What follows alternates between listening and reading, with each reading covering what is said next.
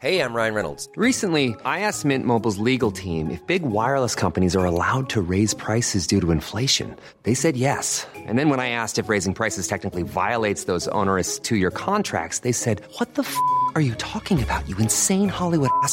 F- So to recap, we're cutting the price of Mint Unlimited from $30 a month to just $15 a month. Give it a try at mintmobile.com slash switch. $45 upfront for three months plus taxes and fees. Promo rate for new customers for limited time. Unlimited more than 40 gigabytes per month. Slows. Full terms at mintmobile.com. Millions of people have lost weight with personalized plans from Noom, like Evan, who can't stand salads and still lost 50 pounds. Salads, generally, for most people, are the easy button, right? For me, that wasn't an option. I never really was a salad guy. That's just not who I am. But Noom worked for me. Get your personalized plan today at Noom.com. Real Noom user compensated to provide their story. In four weeks, the typical Noom user can expect to lose one to two pounds per week. Individual results may vary. A lot can happen in the next three years. Like a chatbot may be your new best friend. But what won't change? Needing health insurance. United Healthcare Tri Term Medical Plans are available for these changing times. Underwritten by Golden Rule Insurance Company, they offer budget friendly, flexible coverage for people who are in between jobs or missed open enrollment. The plans last nearly three years in some states, with access to a nationwide network of doctors and hospitals. So, for whatever tomorrow brings, United Healthcare Tri Term Medical Plans may be for you. Learn more at uh1.com. Palmemordet Palmemordsarkivet med Jonas Nyman. Sveriges statsminister Olof Palme är död. 90 000. Ja, det är mord på Sveavägen. Hörde de säger att det är Palme som är skjuten. Mordvapnet med säkerhet är en Smith Wesson, en revolver kaliber .357. Inte ett svar. Finns inte ett svar. För jag har inget. Polisen söker en man i 35 till 40-årsåldern med mörkt hår och lång mörk rock. Välkomna till podden Palmemordet som idag görs av mig, Tobias Henriksson på PRS Media. I år, alltså 2021, är det fem år sedan Dan gjorde det första avsnittet av den här podden.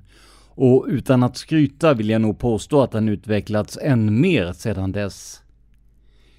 Idag lyssnar ni på avsnitt 270, vilket också markerar antalet veckor i rad som vi kommit ut.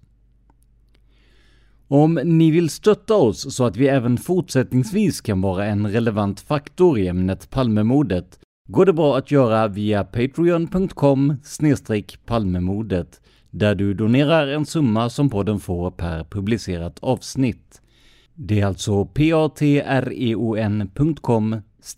palmemordet. Du kan också swisha ditt bidrag till det nummer som finns i avsnittsbeskrivningen. Märk i så fall din swish med just Palmemordet. Idag ska vi prata med en av initiativtagarna bakom Palmemordsarkivet, där allmänheten helt gratis och utan motprestationer kan ta del av dokument, förhör och andra handlingar från den numera nedlagda Palmeutredningen.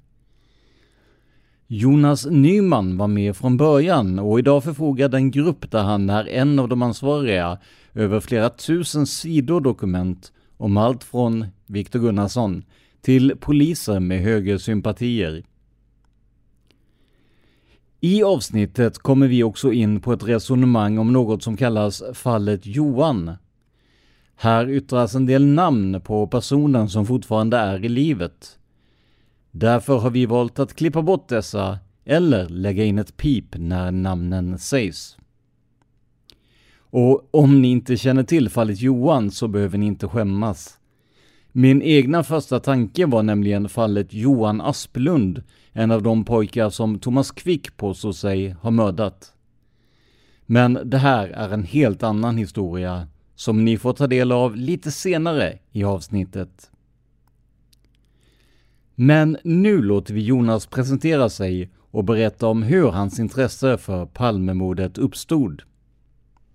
Jag är egentligen eh, kemist. Jag, jag, är forskare i kemi och till vardags så designar jag nya material eh, och jobbar som konsult för läkemedelsbolag och sådär. Eh, men jag har alltid inte alltid, men jag har länge varit intresserad av Palmemordet. Eh, I alla fall en 10-12 år. Eh, och det började egentligen med att jag hittade Hans Holmers bok Olof Palme är skjuten på, på jobbet. Den låg i, i fikarummet, någon hade väl glömt kvar den där. Så på, på, på rasterna på jobbet så började jag läsa den där och insåg då att, att det fanns så mycket mer än vad jag hade hört genom media och sådär. Ehm, att det fanns så mycket fascinerande detaljer och så många intressanta människor. Eh, så, att, eh, så då började jag läsa. Men det har alltid varit ett passivt intresse. Alltså jag har läst böcker, jag har kollat på dokumentärfilmer och, och funderat och sådär. Men jag har inte tidigare vidtagit några egna aktiva utredningsåtgärder förrän ja, för ganska precis ett år sedan. Jag tyckte det var väldigt intressant då när åklagaren skulle presentera Skandiamannen och jag hade ju väldigt stora förväntningar eh, om att han hade hittat mordvapnet eller någonting annat, eh, alltså solida evidens för, för hur mordet hade gått till och vem som var skyldig och sådär. Så det var ju väldigt besviken och, eh, och då blev jag väldigt intresserad av att försöka hjälpa till och med, med att begära ut handlingar och sådär då. Innan, innan vi går in på det, du sa att intresset väcktes av Hans Holmers bok. Jag har ju också läst den. Vad tycker du om boken? Ja, nu är det några år sedan jag läste den, men den är ju, den är ju bra. Um, han, han kunde ju skriva, han blev ju deckarförfattare sen, eh, så att han kan skriva. Och han går ju igenom i ganska stor detalj mycket av arbetet de gjorde de första månaderna. Eh, och alltså det, det, är lite andra vinklar än nyhetsmedias ofta extremt förenklade eh, varianter. Va? Utan det här var mer, mer detaljer och man fick en bättre förståelse för hur komplext och mångfacetterad utredningen var. Ehm, så jag tyckte den var bra. Sen är den ju Alltså det är ju hans version av det och det vet vi ju alla att han kanske inte är helt saklig alltid. Ehm, men, eh, men det var det som introducerade mig. Just, alltså jag, blev, jag blev fascinerad av den här komplexiteten och att man omedelbart blir överväldigad av den här ofantliga mängden information. Och det, det, det är häftigt. Men om vi går tillbaka då till, som du sa här i somras när vi fick beskedet om att Palmeutredningen skulle läggas ner och vi fick reda på att Stig Engström, Skandiamannen, var den, den mest trolige i alla fall eh, enligt eh, utredningen då. Eh, då kom ju lite sådana där uppgifter också om att det skulle släppas på förundersöknings, förundersökningssekretessen i och med att det var ingen öppen förundersökning längre. Eh, och att eh, det skulle komma ut dokument och att det skulle kunna kosta en väldig massa pengar om man själv skulle begära ut allting. var det den vevan som, som ni kom igång med Palmemordsarkivet då eller? Ehm, ja, det var väl dagarna efter. Jag insåg väl redan ja, ett par dagar före presskonferensen så insåg jag att de kommer inte kunna hålla på sekretessen längre eftersom förundersökningssekretessen försvinner. Det finns ju fortfarande andra grunder till sekretess men den viktigaste försvann ju plötsligt då. Så jag insåg då att man skulle kunna begära ut massa dokument. Ehm, så att eh, samma dag som presskonferensen så begärde jag ut mitt, skickade jag min första begäran. Ehm, och sen det var väl någon Facebookgrupp. Alltså starten av det här Palmemordsarkivet, det var ingen...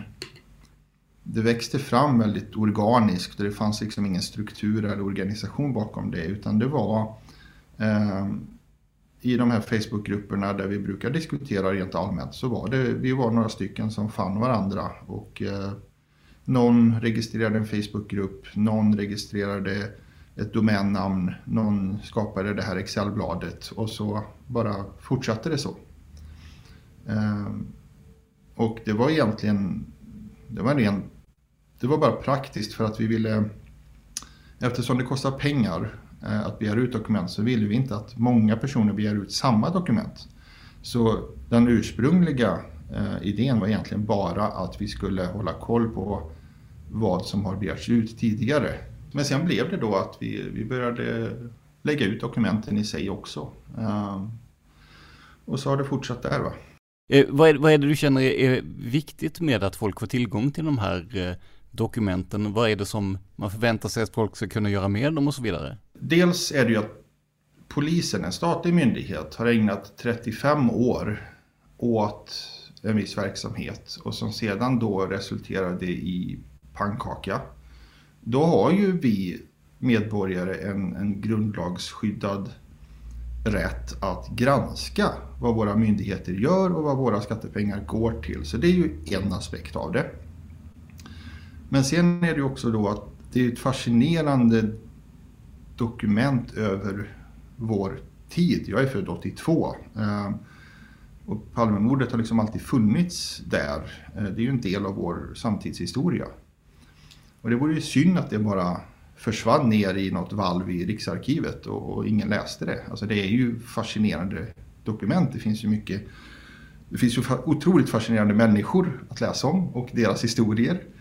Eh, och sen är det naturligtvis att jag hoppas ju att vi ska kunna lösa mordet. Eh, det har ju visat sig svårt. Eh, men, men det här är ju det bästa materialet vi har om vi ska ha en chans. Det, det du hoppas på är att eh, enskilda personer ska upptäcka spår eller trådar som skulle kunna leda till lösning eller hoppas du att, att det blir ett, ett återupptagande om, av Palmeutredningen som vi kom in på lite senare i intervjun? Det vore ju väldigt häftigt om det är en eller en grupp av privatspanare som till slut lyckas lägga pusslet och, och hitta lösningen. Det vore ju väldigt häftigt. Eh, men jag jag tror nästan att, att, att polisutredningen kommer att återupptas. Eh, det kan vi prata mer om sen ja. Men eh, eh en sak som jag har märkt det är att många av de, nu kallar jag dem privatspanare, jag vet att alla inte gillar det, men jag kallar dem privatspanare. Många av dem jag pratar med har en lite för enkel bild av vad man kan förvänta sig hitta i dokumenten det är nästan så, jag får ju väldigt mycket frågor. Ehm, och det är nästan så att de liksom frågar vilket dokument ska jag begära ut för att kunna, för att kunna läsa lösningen på mordet i klartext. Alltså de, de tror att det finns ett dokument där lösningen står. Eh, och så är det ju absolut inte utan det är ju ett enormt arbete med att lägga Skandiamannens pussel. Va? Eh, att, att hitta anknytningarna och hitta kopplingarna. Och det är ett enormt arbete. Jag har, som vi också ska prata om senare, jag har alltså läckt eh, ett halvår på att analysera ett enda dokument. Eh, att identifiera namn och, och hitta kopplingarna och komma vidare. Och det är det jobbet jag tror att vi har framför oss. Alltså decennier av detektivarbete. Så att det handlar inte... Att få ut dokumenten är ju första steget. Men jag hoppas att i framtiden så kommer vi få andra grupper och, och, andra personer som kommer ta vid och göra själva analysen. Som ju faktiskt också polisen ofta inte har gjort. Alltså, det är väldigt intressant att allt det vi får ut är, det är råmaterialet. Det är förhören, det är tipsen. Um, men det är väldigt lite analys. Det är väldigt lite av polisens egna arbete. Det finns några promemorior och sammanfattningar och sådär men det är ytterst lite av det, alltså polisens tankarbete och analys och hur de har dragit kopplingar och sådär. Det hittar vi inte. Det, ibland får jag för mig att det finns att det finns ett helt arkiv till som vi liksom inte känner till än. Att det finns ett arkiv med själva utredningen och att det här är liksom grundmaterialet. Men att, att det finns ett arkiv till. Ja, sen är väl, jag känner väl också att när vi har begärt ut material från poddens sida, eller jag har gjort för intervjuer och sånt där, då, då gäller det att vara ganska specifik med vad man vill ha ut för att få så att säga, en, ja, för att man ska få den här handläggaren att, att verkligen rota i, i handlingarna. Om man bara skriver alla dokument om Viktor Gunnarsson så kan det bli eh, ja, ja, ett svar att begränsa din sökning ungefär. Och eh, sådär. Så frågan är ju vad man ska söka på för att få så att säga eller vad man ska begära ut för att få eh, polisens analys av det. Har du några tankar kring det? Jag har mycket, ja, absolut. Eh, vi har sett att vissa personer har gjort sådana väldigt breda, ospecifika beställningar till polisen. Jag har själv har också gjort det. Eh, och det, det hoppas jag att vi blir bättre på. Eh, I princip alla förfrågningar som börjar med ordet allt, alltså allt om eller Eh, all, alla dokument som handlar om och sådär, det, det, är inte så bra utan det ska vara något ganska specifikt. Ehm, förhör med en viss individ till exempel, eh, det är en bra förfrågan. Ehm, eller att man tittar i liggaren då och begär ut ett helt uppslag, ehm, alltså ett ärende. Det är ofta bra för då får man liksom en helhetsbild också. Om du får alla handlingar i ett uppslag. vi har ju fått ut alla förhör med Viktor Gunnarsson. Och han var ju en ganska mångordig kille, så det var ju några hundra sidor. ja, jag, jag, kan säga att nu har jag en, en, en liten förkylning med halsont och sådär. Ungefär lika ont i halsen hade jag efter att ha gestaltat Viktor Gunnarsson i, i åtta timmars förhör. Så att ja, han var ganska mångordig, det måste jag säga. Det var en diger lunta vi fick ut där. Det kan jag tänka mig, ja. Hur har eh, aktiviteten varit där? Jag tänker, vi som är väldigt intresserade och sådär har väl bidragit en del, men har det blivit något, något stort genomslag för gruppen? Eller eh, ja, hur har det sett ut med antalet användare och utbegärda dokument? Vi har en stor följarskara där många som är inne och läser i Excelbladet och laddar ner dokument. Eh, vi har 1700 medlemmar i Facebookgruppen. Så att, och vi ser att väldigt många uppskattar det vi gör. Vi får väldigt mycket positiv feedback. Eh, men eh, typ, vi har ett stort problem med att de flesta är passiva. Alltså de, de gillar det vi gör, de säger att de gillar det. Några donerar en hundralapp eller två.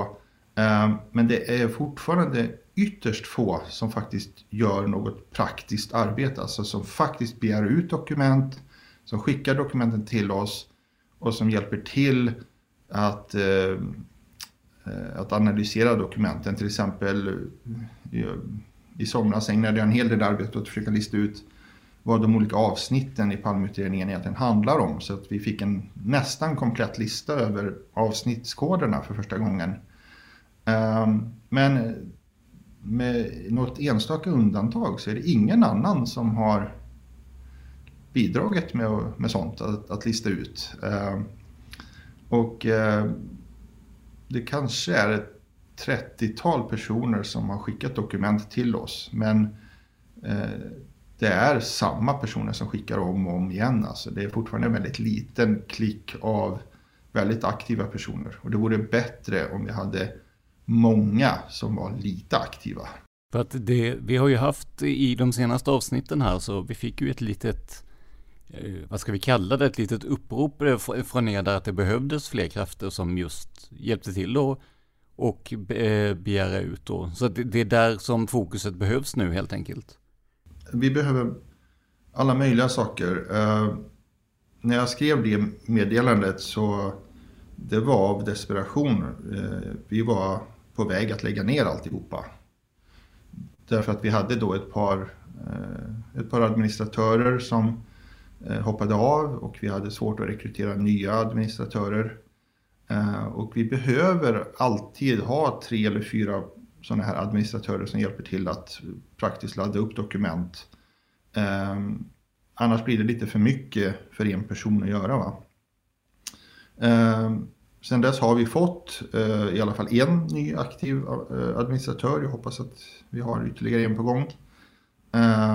Så att eh, idag ser det väldigt positivt ut. Eh, men, eh, men det, det, är ständigt så. Eh, vi kan inte begära av folk att de ska vara aktiva i flera månader i sträck utan vi administratörer måste också få eh, avbyte ibland. Men om vi, gör, om vi då gör en, en slags enkel, ett, ett tankeexperiment här. Jag, jag kommer in eh, som en helt vanlig person. Också jag är intresserad av Eh, ett visst uppslag. Hur går jag tillväga rent praktiskt då för att begära ut uppslaget eller dokumenten och för att det sen ska hamna hos er? Mm. Vi kan gå igenom det då. Eh, för det första så är det mycket enkelt. Eh, det är bara att man skickar ett par mejl. Man börjar då med att skicka ett mejl till polisen på adress registrator.kansli.polisen.se och så skriver man att man begär ut handlingar ur palmutredningen Palmeutredningen och så beskriver man då vilken eller vilka handlingar man vill ha. Man försöker specificera dem eller precisera sig så, så gott det går. Va? Och så uppger man sin postadress och telefonnummer och eh, personnummer vill de också ha. Eh, och det är egentligen bara det. Och så skickar man det och eh, någon dag senare så svarar de att de har tagit emot sitt mejlet och du får ett diarienummer för din, ditt ärende då. Eh, och sen tar det några veckor, ibland några månader. Men så får man då handlingarna hemskickade. De skriver alltid ut handlingarna och du får dem alltid på papper hem till dig. Och sen då, för att de ska hamna i vårt arkiv, eh, och det är ju det vi helst vill, så skannar man dokumenten och så mejlar man dem till oss. Eh, vår adress är arkiv.mop.gmail.com. Och så, och så skriver man då liksom hur man har fått tag i dokumenten. Jo, jag fick dem från polisen, jag begärde ut det här och det här. Och det är de här och det här diarienumren och, och eh, jag vill att ni lägger upp dem i arkivet eller att ni publicerar dem. Och då, då gör vi det. För i, idag när jag tittar på, på listan här med, eh, med dokument så är där, eh, nu ska vi se, vad får jag det till? 891 poster ser det ut att vara här va? Um, ja, fast det är många fler än så därför att det finns ja, också uh, det är mycket, mycket på samma post. Det finns under, undernumreringar också. Så, ja, precis. Så det är nog över tusen dokument och det är drygt 12 000 sidor eh, idag. Alltså hur, hur mycket av, av det materialet som man tror att man kommer kunna få ut eh, kan det motsvara då? Eller hur mycket vill ni komma upp i? Eh, vi har väl uppskattat att vi idag har fått ungefär 2,5 procent av Palmeutredningen. Eh, jag vet inte hur mycket vi kommer få ut. Det beror på hur aktiva folk är, om, om folk hjälper till. Eh, men jag tror vi kan fortsätta i den här takten i några år. Så vi kommer få ut en, en, en, stor mängd i alla fall. Vi kommer aldrig få ut allt därför att det finns väldigt mycket dumheter i Palmeutredningen också. Eh, så att vi, eh, vi hoppas att folk folk väljer ju selektivt vilka uppslag de är intresserade av. Så att vi försöker ju välja det som är mest intressant. If you thought the only way to get a more defined jawline with natural looking results was through surgery, think again. Juvederm Volux XC is a non-surgical injectable gel filler that improves moderate to severe loss of jawline definition and can help you achieve natural looking results with little downtime. Even better, this improved definition lasts up to one year with optimal treatment. No maintenance required. Improve jawline definition for a smooth, sculpted look with Juvederm Volux XC. For important safety information and to find a licensed specialist, visit juvederm.com. That's J U V E D E R M.com. Not for people with severe allergic reactions, allergies to lidocaine, or the proteins used in Juvederm. Common side effects include injection site redness, swelling, pain, tenderness, firmness, lumps, bumps, bruising, discoloration, or itching. There's a risk of unintentional injection into a blood vessel, which can cause vision abnormalities, blindness, stroke, temporary scabs, or scarring. Talk to a licensed specialist specialist to find out if it's right for you. Hey, it's Ryan Reynolds, and I'm here with Keith, co star of my upcoming film, If, only in theaters, May 17th. Do you want to tell people the big news?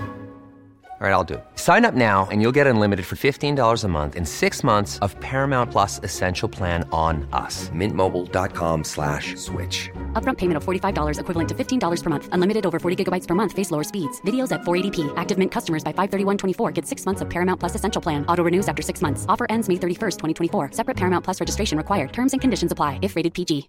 This is Paige, the co-host of Giggly Squad. And I want to tell you about a company that I've been loving, Olive and June. Olive and June gives you everything that you need for a salon quality manicure in one box. And if you break it down, it really comes out to $2 a manicure, which is absolutely insane. It's also so easy to get salon worthy nails at home with Olive and June. The difference between how your nails used to look when you did them yourself and now with the Manny system is a complete game changer. The best thing about Olive and June too is it's a quick dry, dries in about one minute, lasts for five days, and full coverage in up to one to two coats. Visit oliveandjune.com slash perfectmanny20 for 20% off your first system. That's oliveandjune.com slash perfectmanny20 for 20% off your first system.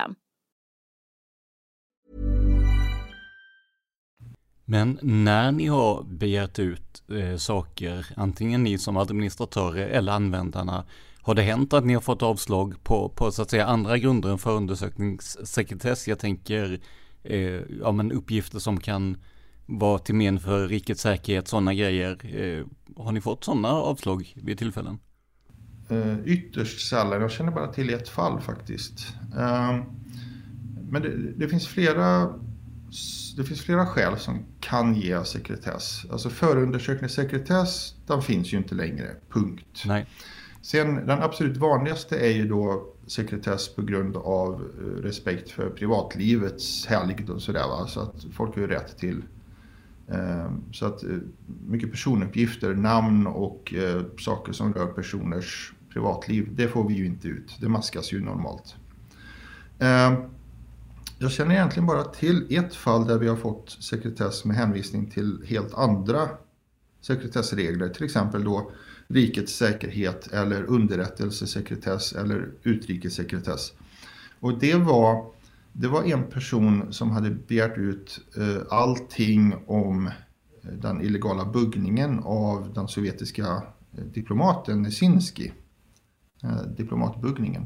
Där blev det tvärstopp. Vi fick, där fick de inte ut någonting alls och där var det liksom det var utrikessekretess, det var försvarssekretess, det var underrättelsesekretess, det var allting va. Så det var väldigt tydligt att nej, det ska ni inte få ut va. Eh, och eh, ja, det har ju att göra med att alltså staten, myndigheter faktiskt begick ett brott genom att man avlyssnade en, en person med diplomatisk immunitet. Så det var väl fortfarande känsligt då. Sen är det också då eh, dokument som handlar om stay behind. Eh, det är, så vitt jag vet så har de ändå bara hänvisat till privatlivet och sådär va. Men de har maskat väldigt, väldigt hårt. Och just det här med maskningarna, vi har ju sett exempel på dokument där man istället för att inte lämna ut en viss sida så har man helt enkelt bara strukit över den med svart färg. Eh, alltså är det, är, är det mer regel än undantag att det är väldigt hårt maskat eller hur, hur upplever du det?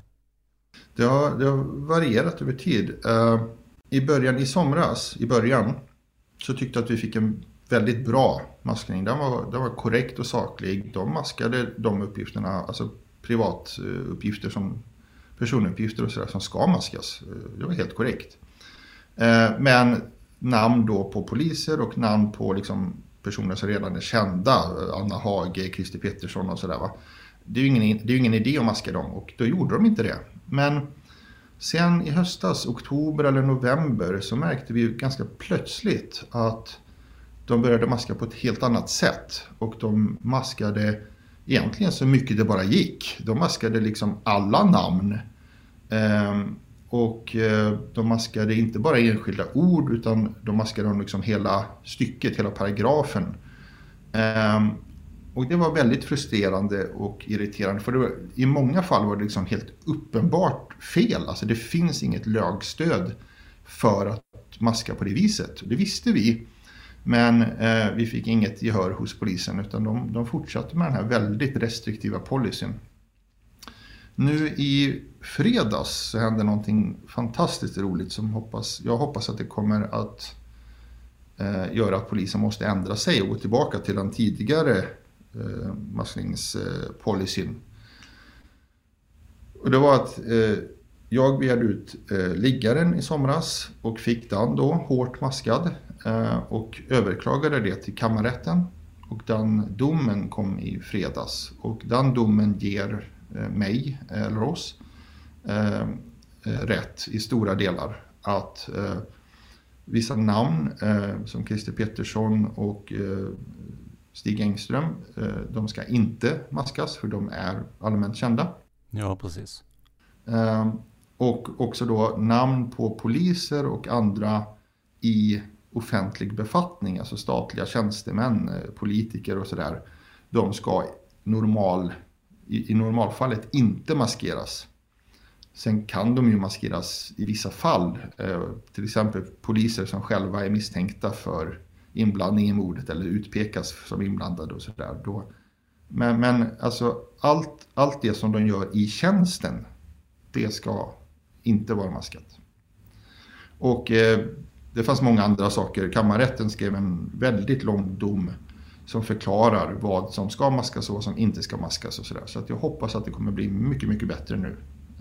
Innebär det att det finns material som ni kommer att begära ut på nytt med hänvisning till den här domen? Mm, troligen. När, när du själv har, har plöjt igenom, jag misstänker att du har sett en, en hel del eh, sidor och dokument från det här. Är det, är, det, är det någonting som du reagerar lite speciellt på sådär? Någonting som får dig att vilja gräva lite extra? Jag vet att vi, vi har ju ett ämne, men det, det tror jag blir ett helt avsnitt sen, men om, om vi... Ja, jag hoppas det. Ja, jag är intresserad av högerextremister eh, generellt kan man väl säga. Ehm, eh, och där finns det en hel del intressanta, alltså det är ju gränslandet mellan polisspåret och eh, högerextremister och sådär. Där, där finns det ju väldigt mycket. Det har ju varit känt sedan tidigare, men det är kul att få ut dokument om det då. Förhör med högerextremister eller tips och utpekanden eh, av högerextremister.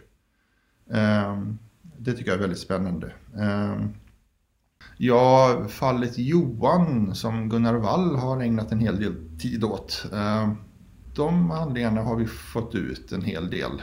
Mycket långa förhör. Nu kommer jag inte nämna namnen på de personerna. Men, men det är ett väldigt intressant eh, en väldigt intressant sak. Eller är det någonting du kan förklara i podden vad, det här, vad fallet Johan är överhuvudtaget?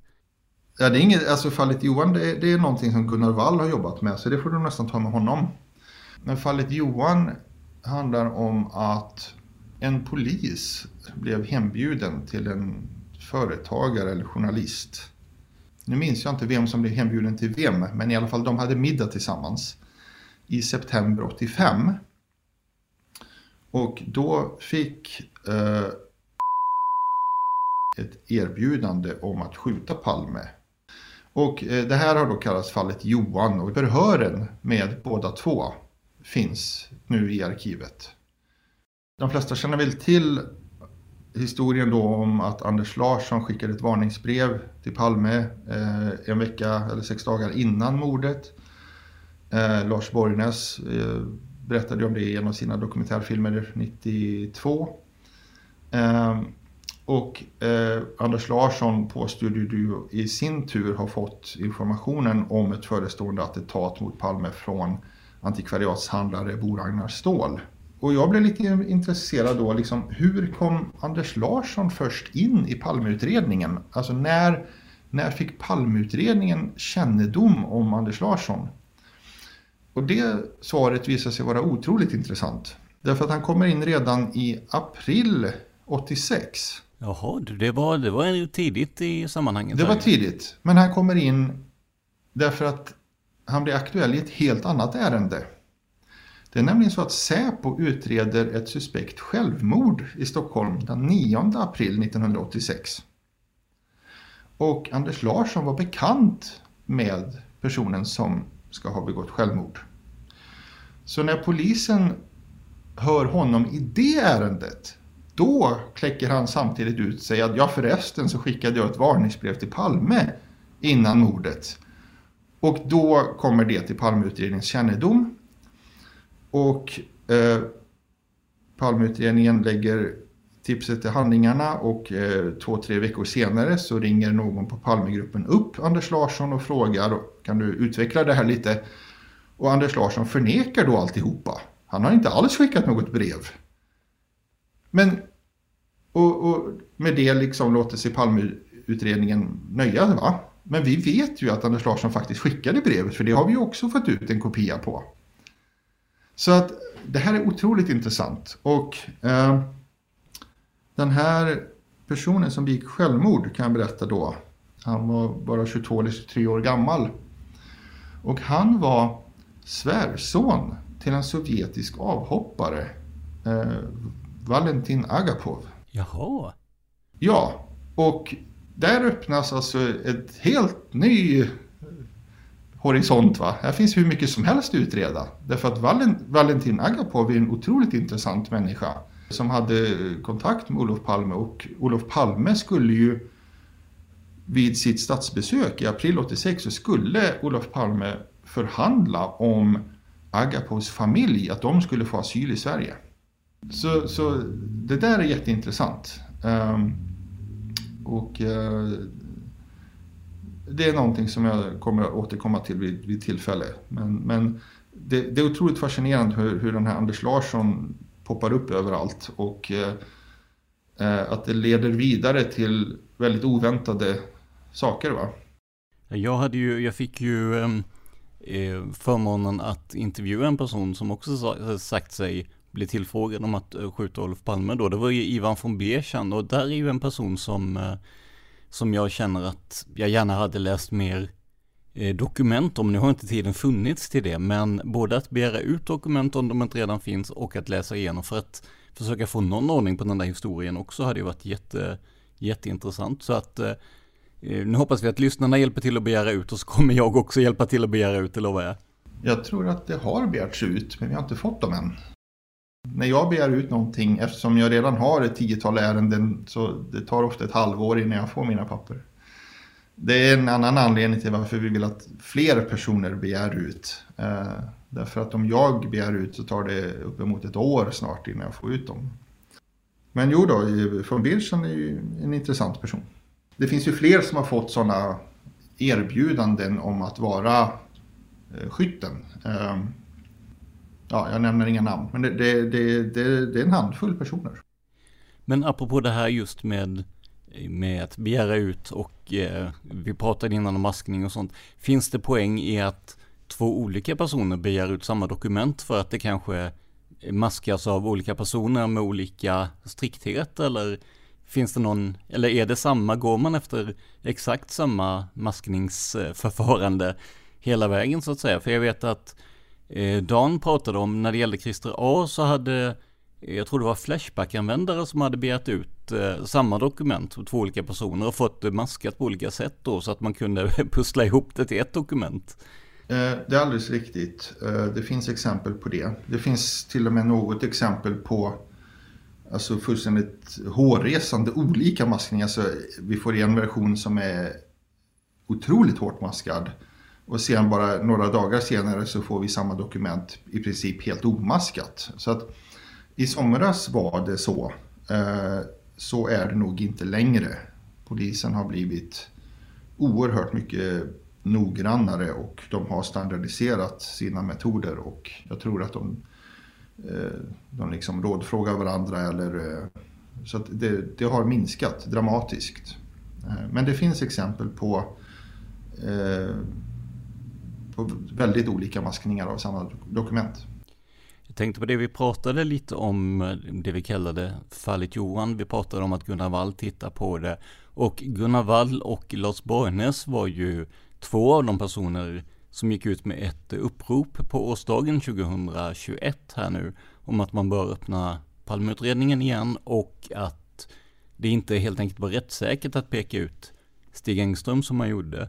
Några av undertecknarna var ju Eh, Dan och jag, men, men eh, även du och Mattias från eh, Palmemordsarkivet här. Hur, hur kommer det sig att, att ni kände att det här var en, ja, hur kom det sig att ni skrev under? Vad var det som talade till er där?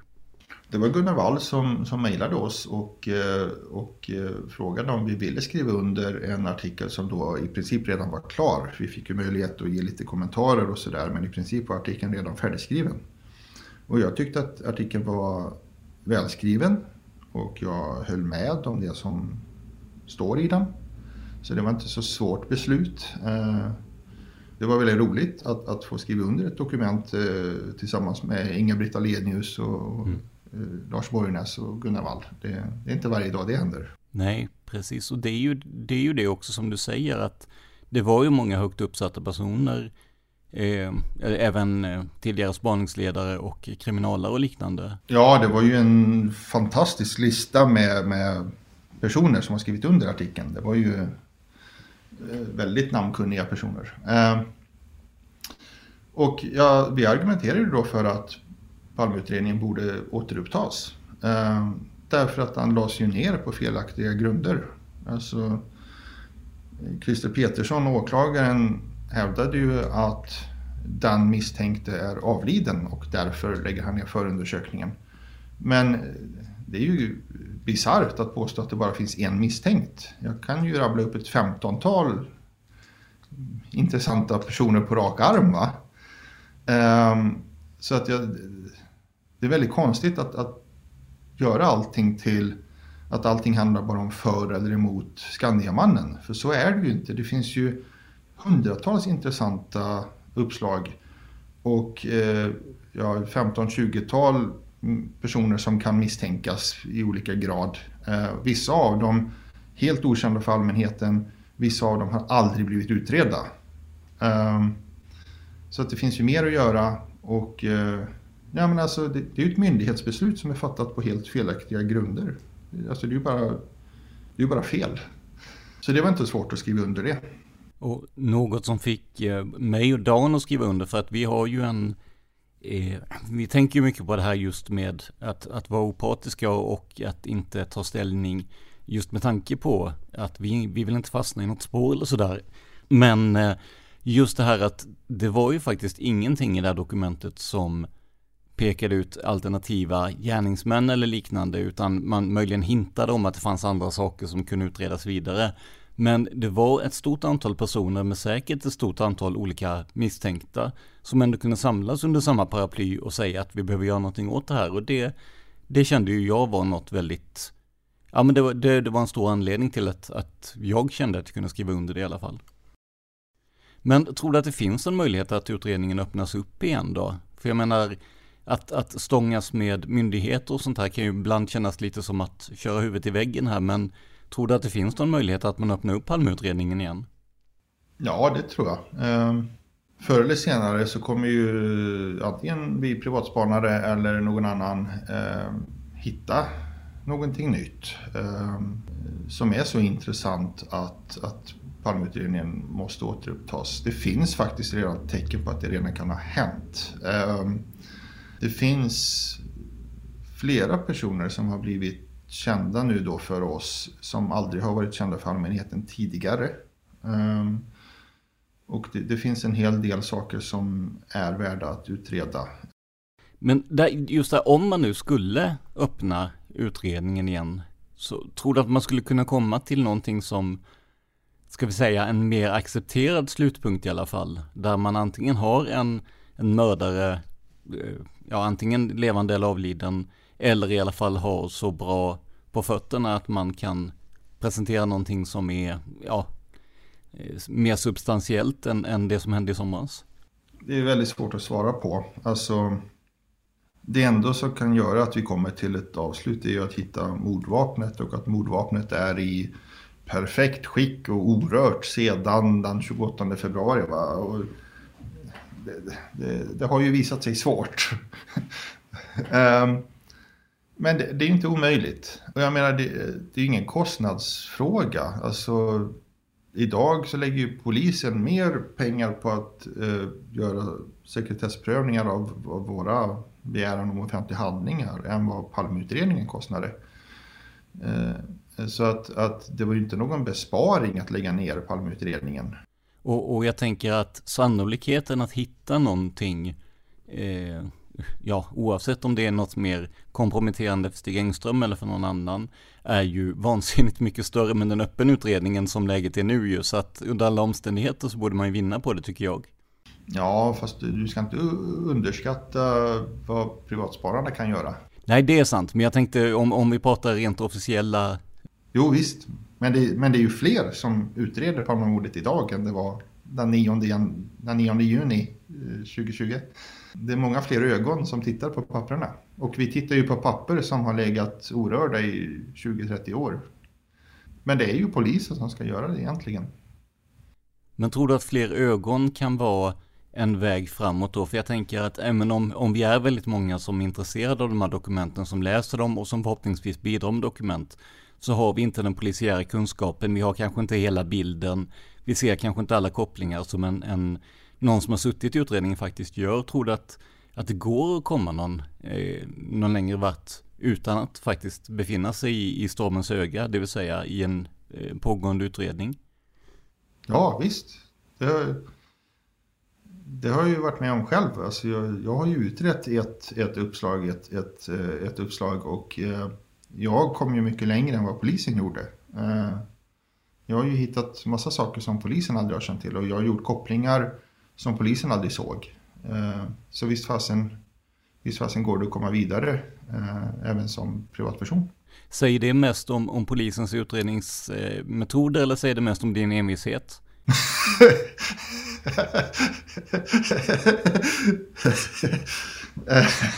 det säger nog en hel del om båda tror jag. Um, polisen gjorde ett, ett, ett slarvigt undersökning av just det tipset och det uppslaget som jag tänker på. Sen är jag en, en väldigt envis eh, person också. Med det säger vi tack till Jonas Nyman, administratör och medgrundare av Palmemordsarkivet. Vill du hjälpa gruppen att begära ut material eller kanske stötta dem ekonomiskt? Sök på Palmemordet, FUP och andra handlingar på Facebook och se vad just du kan göra. Även vi är såklart tacksamma för donationer, vilket ni säkert känner till. Alla sätt att sponsra oss på finns i avsnittsbeskrivningen. Vad tycker ni om initiativet med Palmemordsarkivet? Och vilka dokument hade ni helst velat se?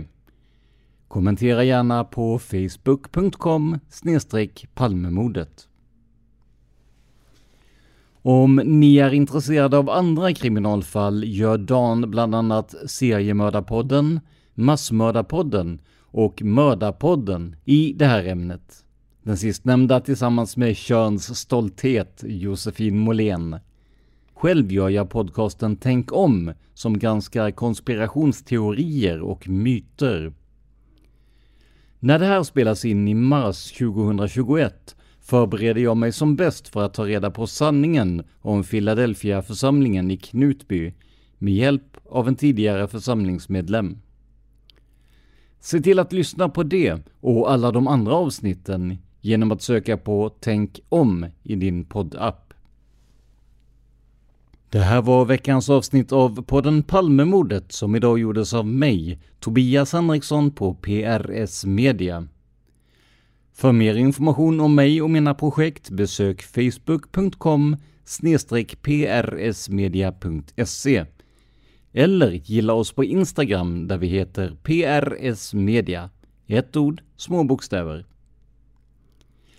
Dagens tack går till Jonas Nyman för ett mycket intressant samtal.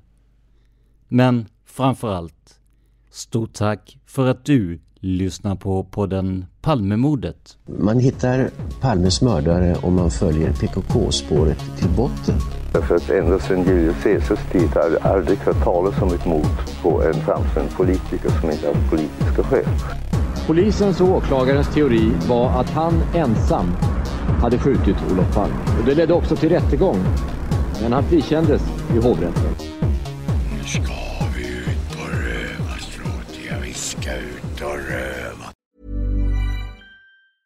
Hey, it's Danny Pellegrino from Everything Iconic. Ready to upgrade your style game without blowing your budget?